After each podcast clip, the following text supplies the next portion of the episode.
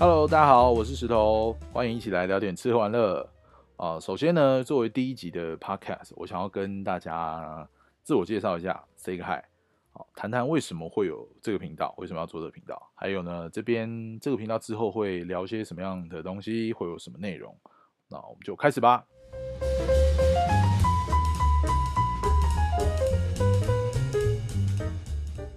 说到吃喝玩乐，其实跟我之前的工作有相关啦。因为我上一个工作是美食记者，就写一些餐厅的报道或是美食资讯，嗯，像什么饭店啦、小吃啊，只要是跟饮食餐饮类有关的东西，都是我们我们报道的内容。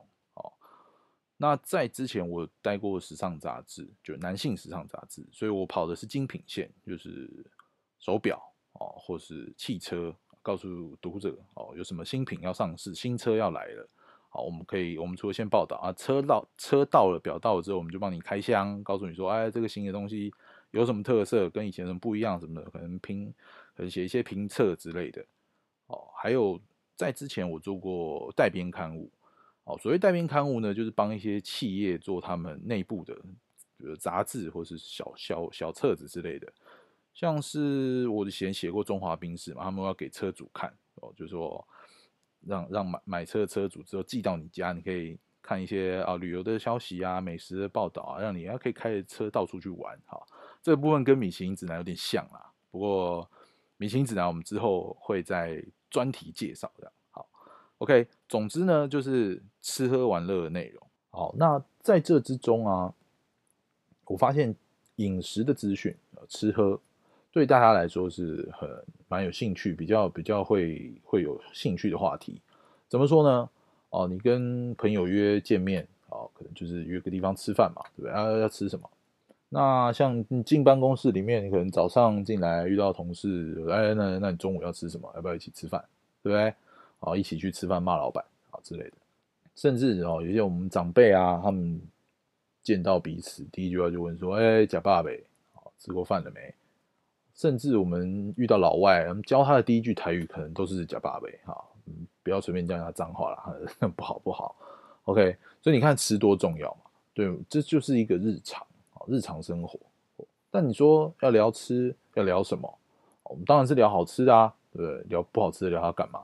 啊，也不是这么说。但总之就是美食嘛，美好的食物啊。但什么是美食？有人就会说，哎，美食记者讲到美食啊，开始就是写那些什么高级餐厅啊、米其林啊，不食人间烟火啦。OK，我我承认，毕竟呢，有一些可能媒体或者是布洛克啊，谈到美食就是就是讲讲这些高高级的餐厅，但我觉得那不尽然啊。美食这个东西其实。玉碧就像我刚刚说的，吃这个东西是日常的事情，你不是把那些高级餐厅每天每天当三餐吃嘛？除非你真的是很有钱，你就有预算去做这个事情，你可能休假的时候就飞到国外去吃个非常非常高级一餐，可能要价就是一两万块的餐厅。但不是人人都是这样，所以我我希望美食这个东西能够更贴近普罗大众，贴近我们一般人的日常的生活，好，而且再加上。就是你说美味啊，美味好吃的东西，其实这个东西是很主观的意见跟判断哦。我说的好吃啊，不一定等于你说好吃嘛。我觉得这个东西超棒啊，你可能觉得它还好，好，所以我希望我能够讲更多，让让大家好，让一般人我们都能都能喜欢，或是说能够去尝试的东西。我举个例啊，像我在当美食记者的时候，我第一个做的。周末的专题就是北投市场啊，因为报纸嘛，我们在在周末都会做一个很大的专题，告诉你说，哎，哪边有好吃的东西，让你一次去吃很多这样。OK，那我第一个做的是北投市场啊，那边有很多像是像是最有名的就是卤肉饭嘛，那个 A R 仔对不对？或者是红茶冰，古早味的红茶冰啊，或者是一些我记得还有一些像什么鱼丸汤是不是？还是馄饨的，有点忘了。那以后如果提到北投市场，我们再把它拿出来讲一讲啊。那总之我那时候呢，第一个周末专题就是去北投市场采访哦，这个题目。那上网查一查，发现哦，这个 A R 展很有名，我们去访一下啊。不过到的时候啊，那个老板是因为人真的大排长龙啊，但其实不需要报道就已经生意很好了啊。看到我去，他说你来干嘛？我不需要采访哈，好不容易拜托他好几次，他还说好了好了，让你让你看你要拍什么啦。我们就点了几个菜，旁边拍拍啊，问一问啊，老板也太忙没时间鸟我啊。结果呢，第一次回去啊，写稿就被打枪啦，因为很多很重要的事情没问到，所以我就连续三个礼拜周末都跑去那边，哦，就跟老板就是把诺啊，就是套交情啊，聊一聊。哎，你怎么又来？我说哎，没有没有办法，有些问题没问到嘛，就再再跟我聊一下这样的啊。到了第三个礼拜的时候，我那天。那天就是等他的餐期结束，就是卖完最后的客人休息了哦，火都关了，他就下来，我就陪着他在那边炒他明天煮那个排骨酥汤要用排骨酥啊，大锅子的话，整整盆的排骨在那边油炸，那边炒掉哦，炒到一半，他那个米店啊，他买呃他买米的那个米店的老板也上来找他聊天，所以我才知道说哦，原来。他的米也是精挑细选，他选那种就是真的是已经，应该说精米精米过蛮多次吧，所以他的那个米其实他还有给了我好几，还给我一小把，说哎你这个你带回去可以可以留作纪念啊。那时候也不不是很了解，但就知道说他的米真的是挑的很好，他的那个每一粒就是真的是晶莹剔透。你看，就连一碗卤肉饭，其实都有很多值得我们去发掘的有趣的故事在里面，这才是。美食嘛，所以说我觉得啊，美食的样貌应该是很多元的，很很丰富的，可以让让更多人去亲近、去接受的东西。那再谈到喝嘛，我们说饮食、餐饮啊，这些都跟喝有关。不管你是早上出门啊，起床出门想要提神，喝杯咖啡啊，或者是说下午休息的时候来杯下午茶，或者是说晚上睡前啊小酌两杯比较好睡。咖啡、茶跟酒哦，在这个我们的生活里面啊，也是很重要的角色。好，那你说咖啡、茶跟酒能不能聊啊？当然可以啊。哦，除了美食记者，除了吃的东西之外啊，这些这些饮料、喝的东西也是我们也是会做题目跟读者介绍啦。那像比如说咖啡好了，我们那时候就像我就访问过一些一些台北比较知名的咖啡店嘛，像菲咖菲咖啦、嘎比啊，或是 Gourmet Roaster 嘛。那 g o u r m e Roaster 他其实是也也很有意思，他就是日本人，他从从日本来台湾，哦，发现那个阿里山的咖啡很很有特色，哦，喝起来有茶的韵味，所以他就在在台湾定居，然后开始做专门专门做做阿里山的咖啡豆。那现在还还红回去，然后卖回日本去的，我觉得这哎很也很厉害。啊，那茶的话呢，茶其实其实我也蛮常喝茶，因为。家里很容易收到，我们说茶，不管是茶包也好，或者是亲友送的茶叶嘛，热水冲下去就可以喝了。OK，虽然说泡茶是一件蛮深的学问啦，不是热水那么简单。这个我们以后也有机会会再谈。好，那时候几年前，像那时候黑松要出一款新的茶饮好，那那那款茶饮强调的是。煎茶跟焙茶，就日式的煎茶跟焙茶的混合调和，对，没错，那叫，我想起来，那个叫茶寻味哦。当时第一个代言人是杨丞琳啊。哦，那这个煎茶跟焙茶都是日本的嘛，所以黑松他们就真的是买买了日本的茶叶，所以他直接带我们飞去日本的九州哈，去看他们选用的那个茶叶的茶园啊，怎么去做煎茶，怎么去做焙茶。怎么样的要挑选什么样的茶叶？你说一心二叶啦，哦，或什么？那比如说也那因为同时嘛，茶园的还有很多其他的产品，所以我们也有接触到抹茶。哦，抹茶是怎么做的？啊，它的煎茶怎么做？焙茶怎么做？所以我才哦了解到说，原来原来煎茶啊，日本茶是是没有发酵过的茶。哦，跟台湾不一样嘛，台湾的茶是有有经过茶叶经过发酵的茶。我才会哦，然后慢慢慢慢更了解这些东西。所以呢。我也希望说，透过这边哈，让跟大家去聊聊我们管不管是过去采访经验也好，或者是说找一些相关领域的比较熟悉的人，然后来介绍一些一些可能过去大家比较不那么熟悉的的东西。那再来聊到酒好了，酒能不能聊？酒更好聊啊，对不对？谁不喜欢喝酒？谁不喝酒？哦，可能十八岁以下吧，或者是你可能真的就是滴酒不沾，好，那算了。